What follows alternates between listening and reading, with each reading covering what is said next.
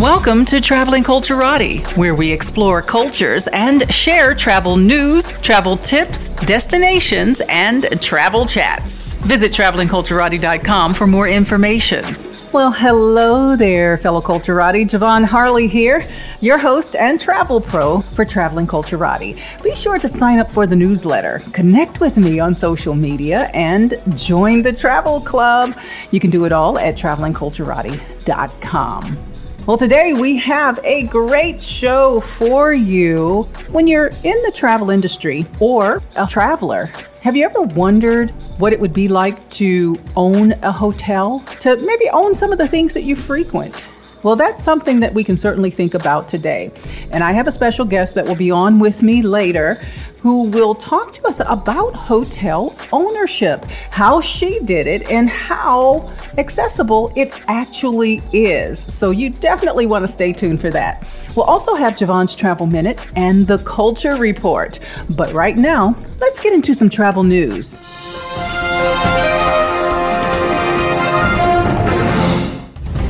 There is some exciting news coming out of Colonial Williamsburg. They have excavated one of the first known black churches in the United States. This excavation is unearthing a story that has been buried for nearly 250 years. By 1828, over 600 free and enslaved black parishioners came together to worship here every Sunday. A simple plaque that had just a few sentences marked the place where one of the first known black churches was established in the United States. Jesse Cole, a white plantation owner, offered up the piece of land for the First Baptist Church to be built in defiance of the law. It was illegal for black folks to congregate during those days. We're just now learning more of this story. In September of this year, Colonial Williamsburg began the excavation. Connie Harshaw, a present day member of the First Baptist Church, now at a new location, is president of its Let Freedom Ring Foundation. And she says it's important now because they're literally uncovering our history. At this time, in this place, it could not be more important to send the message that we were here and we mattered. Director of Archaeology for the Colonial Williamsburg Foundation, Jack Gary says the site at the first black church founded by and for blacks, and it's here in Williamsburg. That's a pretty powerful story. It's an American story. Black history is American history. American history is black history. It's all in one. Here is a place for us to really, really convey that to our visitors. It's one thing to see it through exhibitions and museums. That certainly is powerful, but to be able to stand in the site, there's always something more powerful about being in the place where it happened. The excavation will be done in phases. At one point, a parking lot had been erected over the site. At one point, a parking lot had been erected over the site. First, they had to bring in machinery to peel off the old concrete slab, and from there, the Colonial Williamsburg team began working with hand tools, shoveling and sifting through the dirt for relics of the past. Architectural debris like nails were mixed with personal items like buttons, pieces of ceramic, and remnants of children's dolls. They found an inkwell dating back to the 19th century. And Gary says, We find these objects all over town, but when you put it in the context of a church, it takes a different meaning. They were writing down the births and the deaths of the baptisms, and we think about the ink in that well doing that. So the object starts to give us a sense of the people. We're looking for buildings, but archaeology is really about understanding people. And according to Gary, the first phase of the exploratory, which was designed to see what was there, has been completed. The second phase will be more intensive, will begin in January, and will last for a year and a half and it'll be open for the public to see. Colonial Williamsburg has plans to eventually recreate the original First Baptist Church on the site. It will be a place where people from all walks of life can learn about the black families who broke the law to worship more than two centuries ago. And you know, there's another piece of significance here when you think about the church's role in recording births and deaths at the baptisms that occurred there. Because for a lot of black families, those who suffered through slavery weren't recorded. So we don't have that piece of history. So that is yet another layer of history. This story gives me goosebumps and so excited for it. And I would love to visit Colonial Williamsburg and to stand in that place. Delta Airlines has announced a pilot program for domestic flights. This will be the first of its kind for domestic flights. The pilot program will begin next month using facial recognition technology at the Detroit Metropolitan Wayne County Airport. Now, facial recognition technology isn't new, but this is the first time it's being used for domestic flights. And this is in an effort to work with the Transportation Security Administration to allow for a contactless experience at security checkpoints. Now, instead of presenting a physical ID and a boarding pass, eligible customers will pass through security by simply looking into a camera. The first eligible passengers will be those with TSA pre check. In addition to having TSA pre check, Delta customers will need to have a passport number. Those who qualify can opt in to the program in Delta's app. And Delta said the program will eventually expand to bag drop and replace the use of a boarding pass at the gate for a faster and virtually contactless experience. Now, Delta isn't the only one looking to create a touchless experience at the airport. Earlier this year, the TSA began testing technology with a self service system to verify a traveler's ID at Ronald Reagan Airport in Washington, D.C. Travelers would insert their IDs into a scanner versus handing it to a TSA agent. Also, JetBlue has tested facial recognition software for international flights. Now, when the U.S. Customs and Border Protection announced plans to screen U.S. citizens using facial recognition technology last year, it was met with backlash. Maybe COVID will change that. There's a lot of optimism going around with countries opening their borders, and South Africa is one of the more recent countries to do so. President Cyril Ramaphosa has officially opened South Africa's borders to travelers from all countries, yes, including the United States.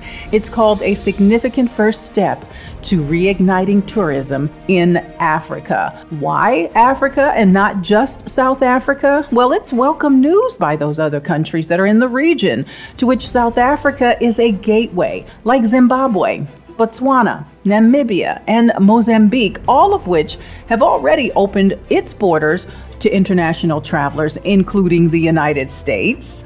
But the trick is getting there. And that's why it's welcome news that South Africa has reopened its borders.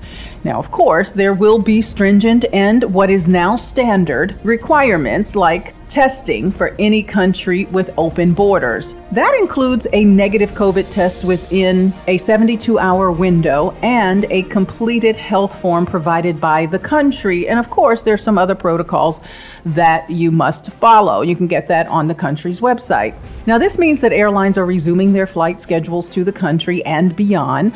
But if you are considering visiting multiple countries in the region, understand the COVID testing and results requirements will apply to each country independently. And this is why some lodges, even, have already put testing facilities in place. So you must also consider the travel time from origin to destination, as flights to South Africa are at least overnight. And if you have a connection through Europe or the Middle East, you may arrive two days after your departure.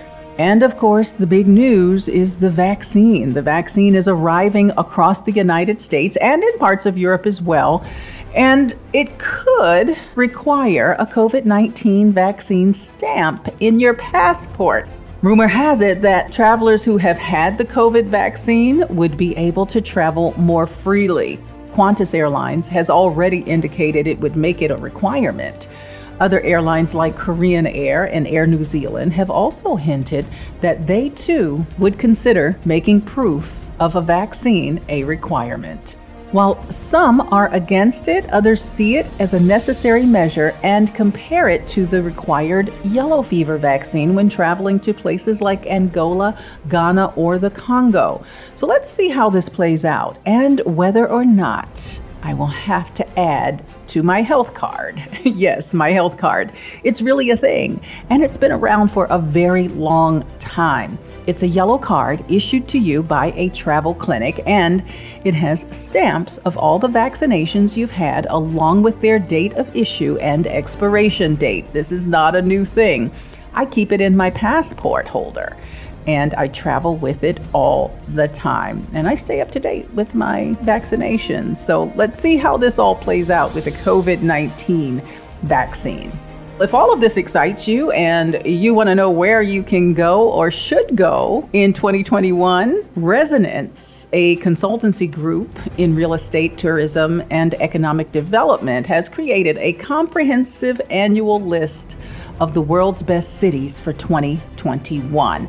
Their list ranks a city's diversity, cultural programming, and new this year, its response to COVID and ability to rebound. Chris Fair, president and CEO of Resonance Consultancy, says Our original goal here was not to just create an index for tourism or just for business or just for livability. It was really to provide and create a ranking that took a holistic view of a city. The list was first released in January and it has been updated to include COVID responses. He adds When we say best cities, it's not just best city to live in, it's not just best city to work in or best city to visit. It's taking a cross section of all of those factors. In the re released list, Added considerations like COVID response and rebound, outdoor experiences, clean health, and an ability to innovate were added.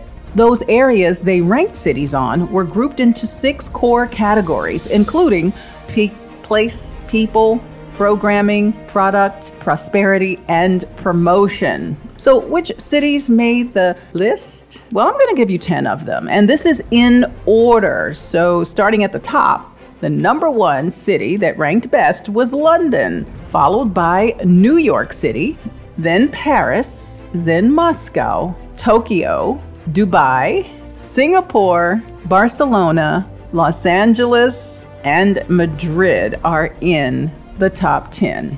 Following Madrid is Rome, then Chicago. Yay, Chicago. Toronto. I love Toronto. San Francisco. Love that too. Abu Dhabi, also in United Arab Emirates. St. Petersburg. So you, now you have two Russian cities, Moscow and St. Petersburg, Amsterdam in the Netherlands, Berlin in Germany, Prague in the Czech Republic, Washington, D.C., my hometown, Istanbul in Turkey, Las Vegas, Doha in Qatar, Seoul, Korea, and last but certainly not least, Sydney, Australia. I find it interesting that Sydney is at the bottom of that list of 25, but there you have it. And a lot of those destinations are some of my favorite, favorite cities. This is Traveling Culturati. We explore cultures and destinations. We share travel news and travel tips to keep you well informed and prepared for your next travel adventure.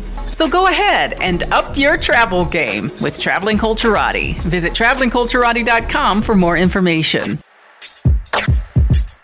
Welcome back to the Traveling Culturati. I'm your host and travel pro, Javon Harley. Make sure you visit the website, travelingculturati.com. Connect with me on social media and join that travel club. And now, Javon's Travel Minute. Have you checked your passport's expiration date lately? Well, if you haven't, it's a good time to take a peek. Even if your passport doesn't expire for months, it's a good idea to start the process for renewal now. Why? Well, many countries have an entry requirement that your passport has validity beyond the last date of travel for that country. That period could be anywhere from 30 days to 60 days. And in addition, the passport agency reopened with a backlog and minimal staff just a few months ago. And the current processing time is between 10 to 12 weeks. Now, they do have expedited service and it's still available. However, that service's processing time is currently four to six weeks, according to the State Department website. And also, remember that the expedited service incurs an additional fee. In the event you have an emergency and need immediate international travel, you can make an in person appointment for a 72 hour turnaround period. So, to get full details on your passport renewal, visit travel.state.gov. But the first thing you need to do is pull out that passport, take a peek, and see what date it expires. This is Javon, and that was your Travel Minute. Have you ever thought about owning a hotel? Do you think it's something that is out of your reach? Well, if you were told that it's a possibility, would you want to know more? My guest today is Aquania Escarne, a wealth strategist, speaker, and more recently has added hotel owner to her list of credentials. I'd also like to add that she is black. To understand the significance of that is to know that according to the National Association of Black Hotel Owners, Operators, and Developers, less than 1% of all hotels are owned by African American women. And according to the Castell report, black women are 2.8% of all women shown at the director through CEO levels in the hotel industry. So, with that being said, let's welcome Aquania Escarne. Hello, Aquania, and welcome to Traveling Culturati. Hi, how are you doing today? I'm glad to be here. Thank you. Fantastic. Thank you so much for joining me. I was so excited when I came across your story on LinkedIn because the hotel industry is, I would say, pretty much closed as far as industry goes when it comes to not only female ownership, but minority female ownership. Those percentages are very, very low, not just in ownership, but also in percentages of CEOs. So I got very excited about your story and being able to meet you. So, how did this all come about? It's funny you should ask that. Most people would say totally by accident, but probably fate. I was someone who did a real estate investing summit this past summer with Devon Reeves and Jessica Myers of Epic Collective. And their company helps bring together investors to invest in epic deals. They were great to work with over the summer with the summit. So I started to build a relationship with them and I actually subscribed to their email list. And a few months ago, I had them on my podcast, thepurposeofmoney.com, where I talked about investing in a hotel. And at the time, even though I was sharing that information with my audience, I still didn't quite know if I'd be able to do it. And funny thing is, a few weeks after their episode, they sent out an email asking everyone on their list would they be interested in a Hilton investment opportunity. And I missed the email. So I was shocked the second time around that one, I saw it and that it was still available. And that's when I started to ask more questions as far as what are the specific numbers? You know, what do I need to get involved? I had a goal to get into commercial real estate this year, but I was actually focused on multifamily syndication. So being able to find a deal like this is actually pretty amazing. And a lot of it has to do with the pandemic and how the pandemic actually created opportunities in a time where most people are staying at home. So, interestingly enough, able to find a hotel at a deep discount is what happened. For a lot of people at a time like this during a pandemic, people are very reluctant to spend any money. But as you were just saying, it makes it a prime opportunity but certainly, I'm sure you have to have your ducks in a row before you could do that. I have always been an avid saver since I was a kid, and that didn't change when I became an adult and got a career. And I've been saving aggressively with my husband for quite some time through most of our marriage. So I had the money available to take advantage of this opportunity But I specifically was preparing myself for commercial real estate investing because I had already had in my mind that I would try to do a deal this year and had been looking at some other opportunities prior to learning about the hotel option. So I had the money waiting for the right opportunity. And because it's a pandemic, hotel owners, some of them are struggling, which is unfortunate because we know that this too shall pass, and we're hopeful that people will travel again. But in this case, the previous owner of the Home 2 Suites we purchased in El Reno, Oklahoma, was a hotel owner who has multiple hotels. So he was even more encouraged to sell a few of the hotels he had under his ownership because he was more heavily impacted by the coronavirus and lack of travel. But what that meant for us is we were able to acquire the hotel at a discount and take on all the equity because he basically gave us the opportunity to take over the mortgage, which is something that happens in real estate quite often, frankly, when you have an owner who would like to preserve their credit and maybe even their ability to do deals in the future. So they make a deal with a potential buyer and they get the support of the bank to allow you to take over the mortgage, which means you're only having to pay the balance left and not the full value of the hotel, but you get the full value of the hotel once the ownership belongs to you. Wow. And I guess that's why during a pandemic or a major event, an economic event like we're having now really puts you in that driver's seat to be able to negotiate and find investment opportunities such as this. Exactly. And I had more flexibility because I didn't have to buy the hotel, right? And we did it with a couple of other investors too. So we had the leverage, to be honest, and it paid off for us. These types of deals are rare but there are plenty of other hotel investment opportunities out there. The numbers just may be different. The ability to buy hotels, in my opinion, is more attainable than people believe. And I am now a believer now that I've done it. And I know that really what it takes is saving because fortunately in our case, Epic Collective is what we would consider the asset manager. So they're going to manage managing the property manager who handles the day to day. So as a hotel owner, I do have some interest in the hotel performing well, of course, because the better it performs, the better it is for all of the investors. But I don't physically have to make sure employees show up to work. I don't have to make sure the beds were made because we have a property manager who's actually doing that day to day.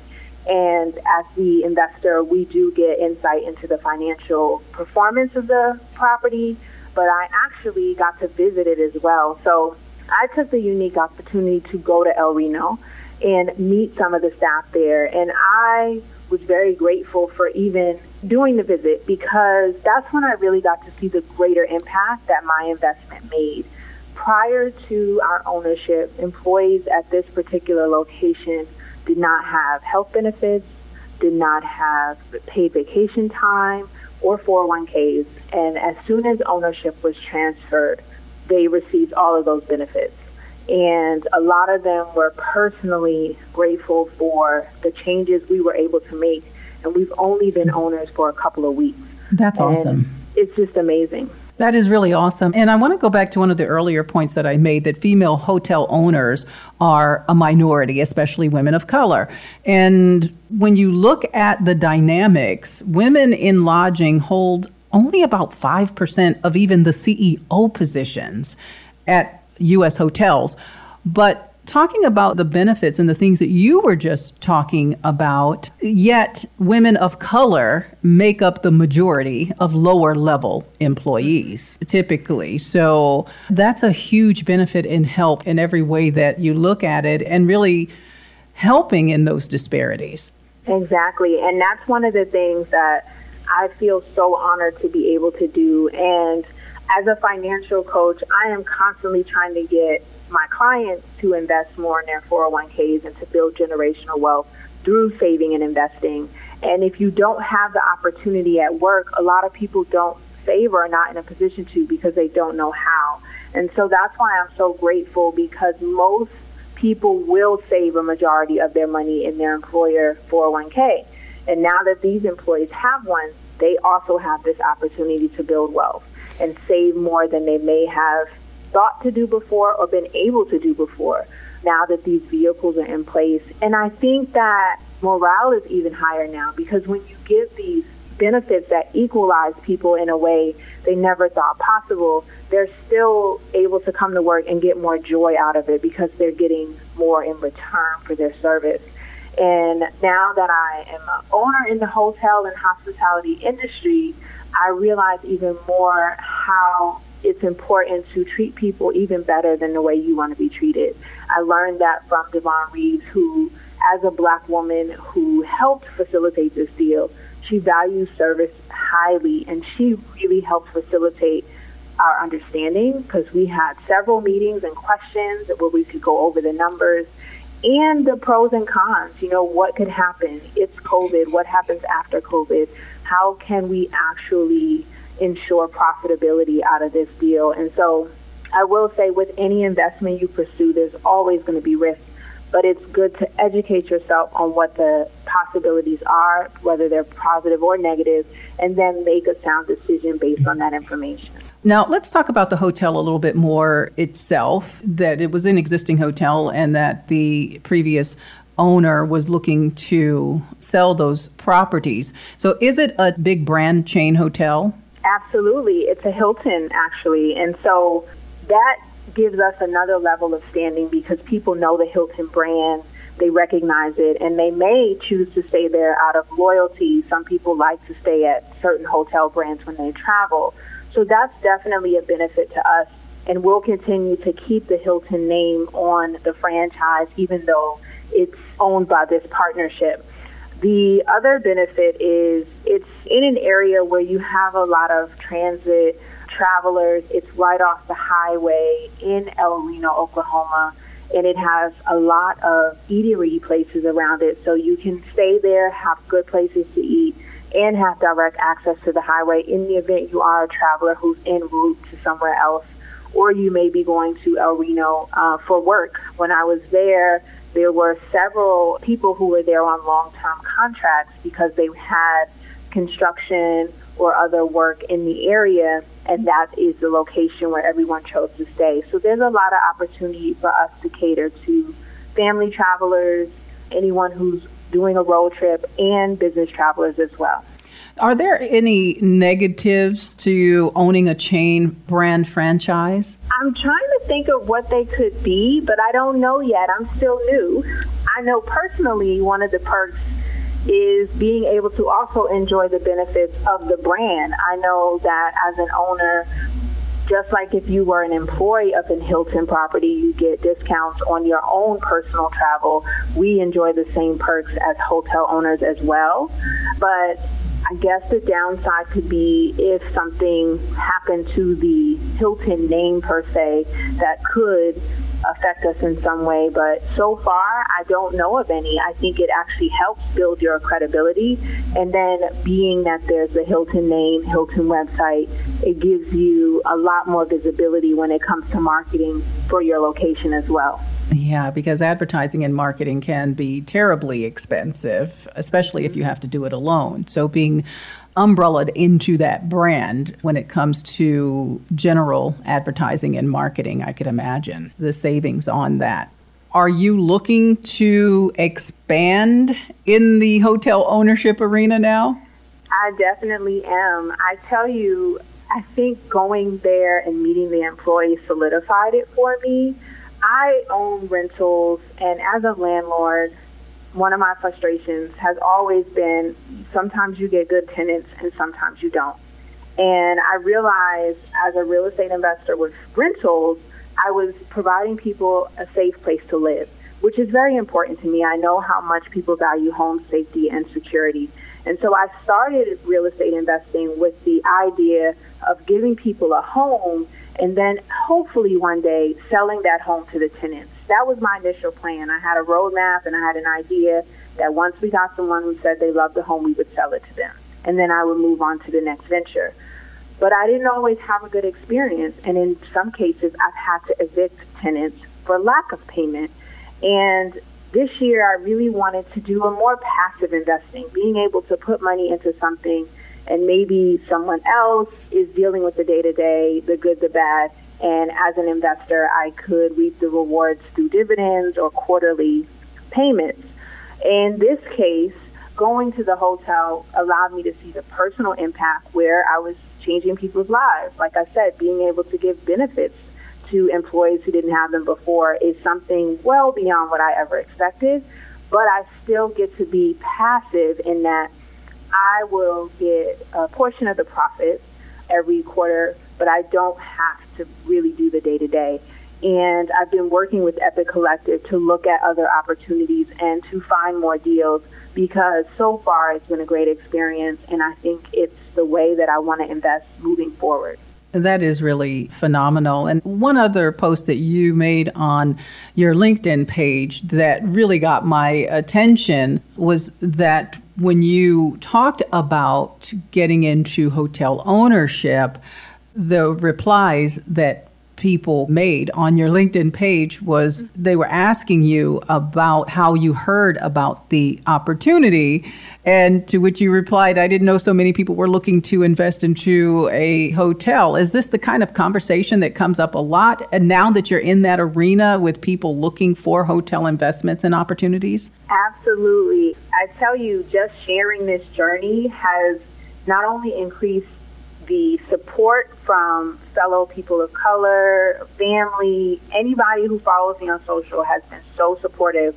But it has sparked their interest because they didn't think it was possible. They didn't even know that individuals owned hotels. Uh, you know, some people told me I thought only corporations owned hotels. I didn't realize as an individual you could put money into a deal. You could have ownership of a hotel location or brand and really be able to have that kind of impact with your money. And I said, neither did I until middle of this year. And I think now that I see the interest, I've encouraged more people to follow my journey and to participate in the next one. Unfortunately, a lot of these investment opportunities are not advertised to the public, somewhat because there are regulations that say we can't. There's this thought that you want to only invest with educated investors. And if you put this on a public broadcast and everyone responded, some people would probably give you their last dollar. And if the deal didn't work out, then they would have negative consequences for that, not having more money or wanting to sue or whatever it could be. So the SEC has regulations in place that will sometimes determine who can invest in these type of ventures. They call those accredited and non-accredited investors. But now they have been a little bit nicer in the regulations and loosened them a bit so that you can have non accredited investors in these kind of deals. You still can't advertise it to the public, but you do have to disclose who is accredited and who is not. Explain to them what that means and, and make sure you educate them on the deal. So, just for listeners to understand, accredited investors normally have a higher threshold of net worth they have at least a million dollars in some cases, excluding their primary residence. Whereas the other option is you could be a two income household and you're making about over $300,000 a year and you're expected to make that same amount of money this year when you make that investment. Whereas anyone who doesn't meet that criteria, we would call them a non accredited investor. I was fortunate in that this was an opportunity that both accredited and non accredited investors qualified for as long as they were disclosed. So I actually advertised this to people I knew. I knew that were interested in investing in real estate or who had the income and just didn't know where they should or could invest it.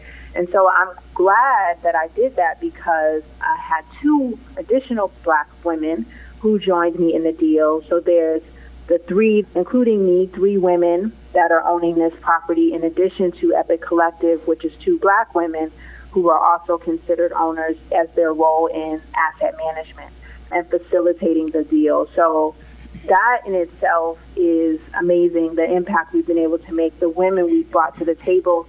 And by sharing my journey publicly, I've also gotten more people following me, and I promise the next deal that comes up, I will share with my email list. And I'll do that as much as I can and that you legally can to get more people into hotel ownership. That is truly awesome because I do think that probably the majority of people just feel that that kind of capital is out of their reach or something that they don't have. And so this type of investment is also out of their reach. Now, it doesn't mean that you can't do your due diligence or have your, as I said earlier, ducks in a row and your financials in order.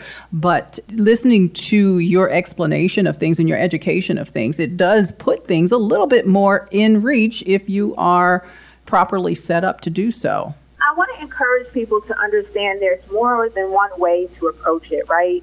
In my particular situation, I saved for a very long time to have options, right? And I've always advocated it's important to save and invest because you need a better return than a regular bank account is going to give you, but you also want to have your money work for you. But you can partner. I've done real estate investment ventures with family members. I have worked within my network to partner on opportunities. So you don't always have to be the person who does the heavy lifting and comes up with all the money. Sometimes you need to work with other people. But my caveat to saying all of that is whenever you partner with someone, you need to make sure you know all the risks and you outline each person's responsibilities in the partnership.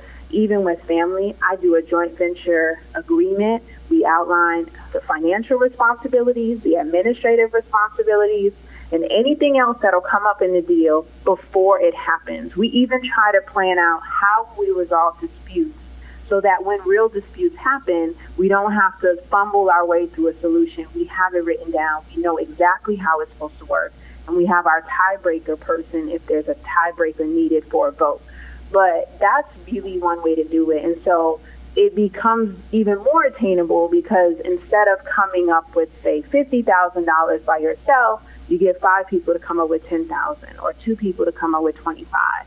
And I think people don't think about that because they always imagine they have to do it on their own, but that's just not true. You can do it with someone else, and it's actually better when you do it that way because you come up together, you celebrate together, and you win together. Yes, and I love your whole career history, beginning as a diplomat for the United States Department of State in 2008 and serving in Port au Prince, Haiti. But doing so, that's when you realized how many working professionals, including your own colleagues, just weren't prepared for an emergency mm-hmm. or unexpected life event. And we are certainly in one now.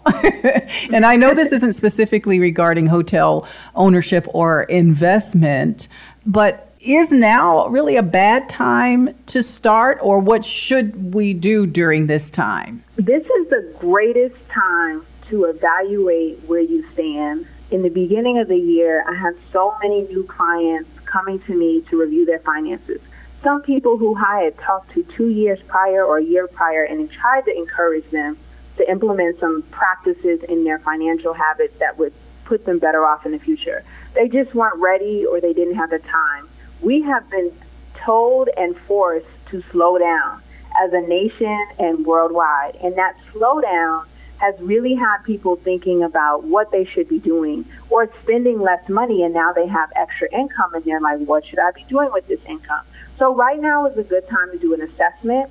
It's the end of the year, so it's also a great time to do tax planning to look at, you know, did you pay enough taxes this year? Are there more things you can deduct? And where are some places that you can benefit by investing more. For example, your work 401k plan. If you are not maxing it out, but you want to reduce your taxable income, maybe you should put more into that before the end of the year. These are things that you can do throughout the year, preferably, but you can start to review them at the end of the year as well. And when you're doing that overview, you can also look at how much do I have saved? Do I have three to six months saved for an emergency? Do I have enough income? I know some of my clients don't make enough money and they know it because every month they're struggling to pay one bill and this and another, but sometimes they don't know how to make more money. So you have to learn passive ways to make income or how to monetize some of your skills. before I was into real estate investing, before I sold life insurance, before I was a financial coach, I was a financial writer. Why? Because I liked writing and I liked talking about money. So I went on websites, posted a resume about my writing skills, and got writing gigs, paid writing gigs.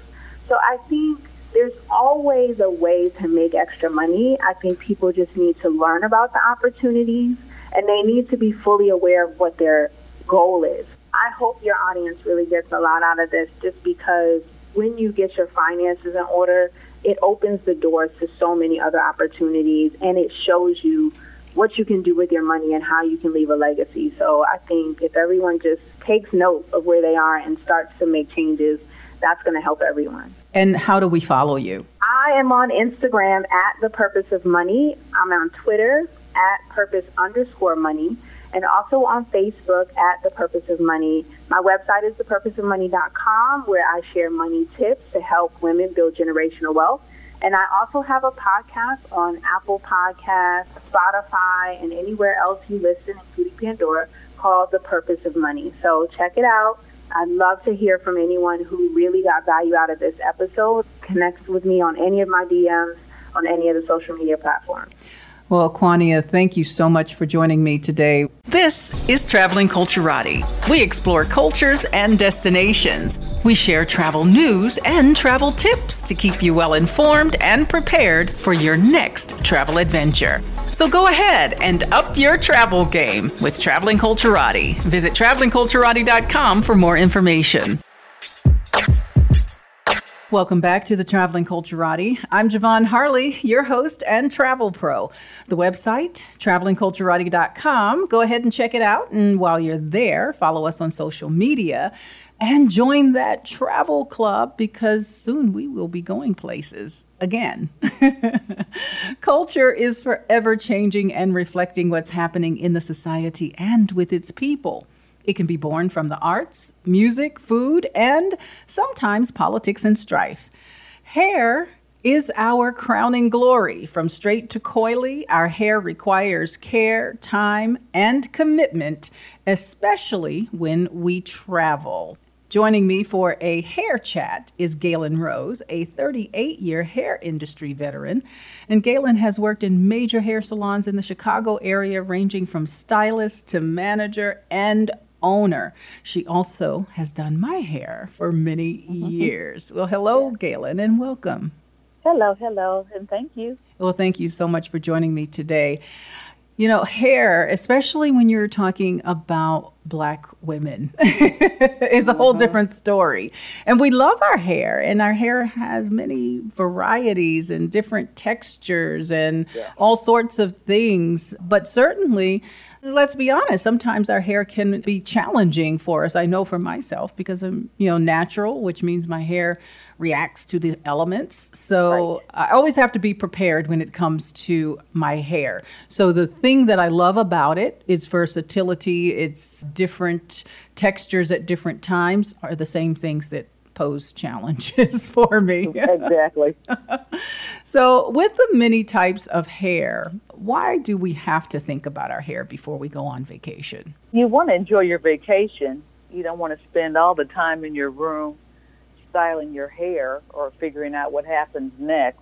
So, you want to have some protective styles sometimes, braiding it, or you want to take what I call my vacation cap, a wig, or just a curly style, but something that's going to enable you to enjoy your day or your days, however, how long you're going to be on your vacation.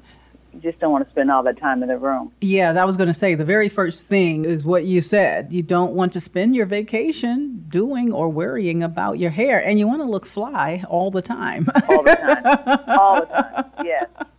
So, what are some of the challenges that we face? Taking flat irons or curling irons or blow dryers and shampoos and conditioners and rollers or flexi rods and what to take? What do you need to take and what can you leave at home? Yeah, certainly all of those things that you have to take are challenging because they take up space in yeah. your luggage. And that's no fun. I remember the days I used to pack up the curling iron when I relaxed my hair. And I did spend a lot of time. Certainly back then, there weren't a whole lot of options for us. And I'm so grateful for the many options that we have today. I also remember that security in Germany pulled me aside because of the way my curling iron looked in my bag on the uh, screen. Oh, wow. they thought it was a weapon. All of the products that we have to take if we don't think about our hair in advance are certainly challenging.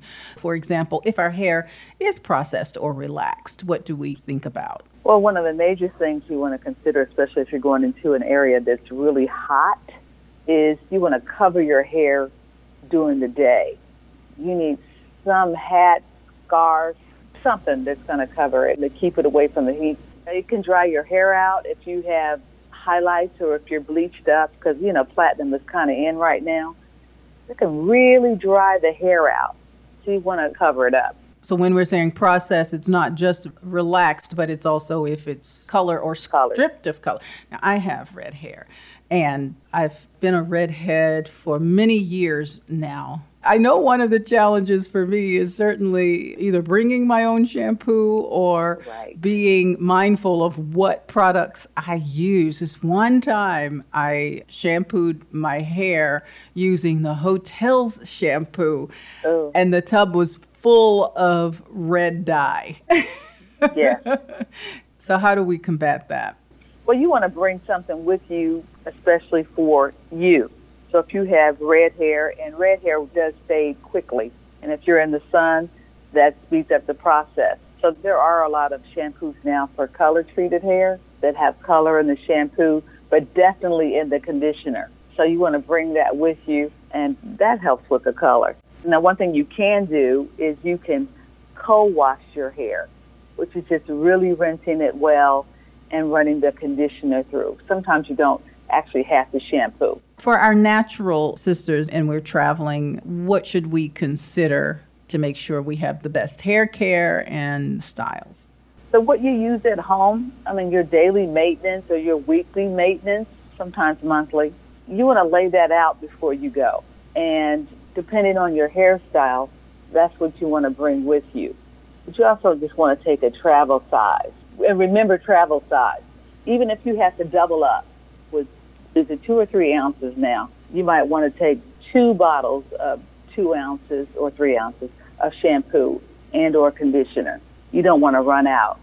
But this is something that you can also keep in your carry-on bag. And is there something in particular for the natural hair care that you just don't want to leave home without? Definitely a conditioning shampoo. So whatever you're using at home, if your stylist has suggested something in particular, you want that. A pomade is always good to have that with you. And if you're wearing it curly, if you're using Tracee Ross's pattern, and no, I don't work for her, but it's a really good product. But whatever you might be using, Design Essentials, they have an avocado cream that's excellent for keeping the hair curly and moisturized. So something like that, you want to make sure that you have it. You don't necessarily have to take like a spray leave-in conditioner, but the creamy ones are good. Can I give you a side note? Absolutely. Everybody ends up with like a whole Walgreens or CVS underneath their sink. Yeah. yeah. When you don't like it, save your receipt. You can return it. You can't take forever to return it. And it can't be three quarters of the way empty so within a reasonable amount of time and product usage, you can actually return it with a receipt. Now, what about the elements? Because you know, when you travel, you really have to be prepared for a variety of weather conditions. So, you know, we're talking about rain, for example. Yes. The sun, of course, dry and cold. How do we prepare for the elements that can affect our hair? Well, if it's raining, if you can take an umbrella, that's great, but sometimes it can be a little cumbersome, even though they're making them so they're collapsible, which is nice. But a rain cap, my black owned company called Pop and Go, can fold those little puppies up in your purse, but they cover long hair and they cover short hair. So something that's going to cover you that you can squeeze out. As far as your hair, if you're not taking your hat off, your hair is smooth, you can wrap it if not, you know, maybe you want to try pulling it back in a cute little chignon or something like that. But you definitely want to make sure you have a rain cap, a rain bonnet, umbrella, if it's cold and you have a skull cap or just a wool cap of some sort, if it does not come with a satin or acrylic lining, you want to add one. And that will keep the wool from pulling out your hair. What about those vacation activities? And the two that really come to mind for me outside of just the elements is swimming, whether it's the ocean or the pool. So we're dealing with either salt or chlorine. If you're in salt water or chlorinated water, you're going to have to shampoo it. So if you're not wanting to style your hair, then you want to consider braids, be they individuals or cornrows to your head. But yes, you're going to have to shampoo it. Either. And condition it, of course.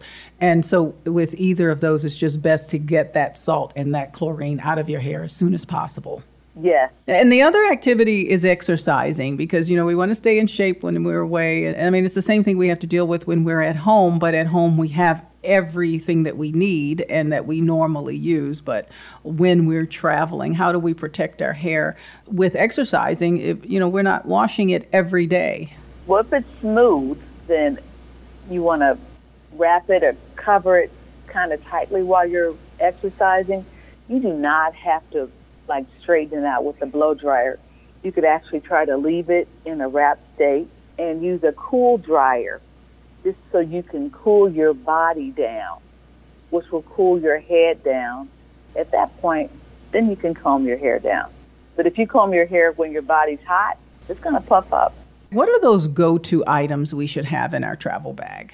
As far as hair is concerned, again, you want to use the travel size. Try really, really hard not to take the large one because you can do what I did and forget about it and put it in your carry on, and then you have to spend $30 on sunscreen.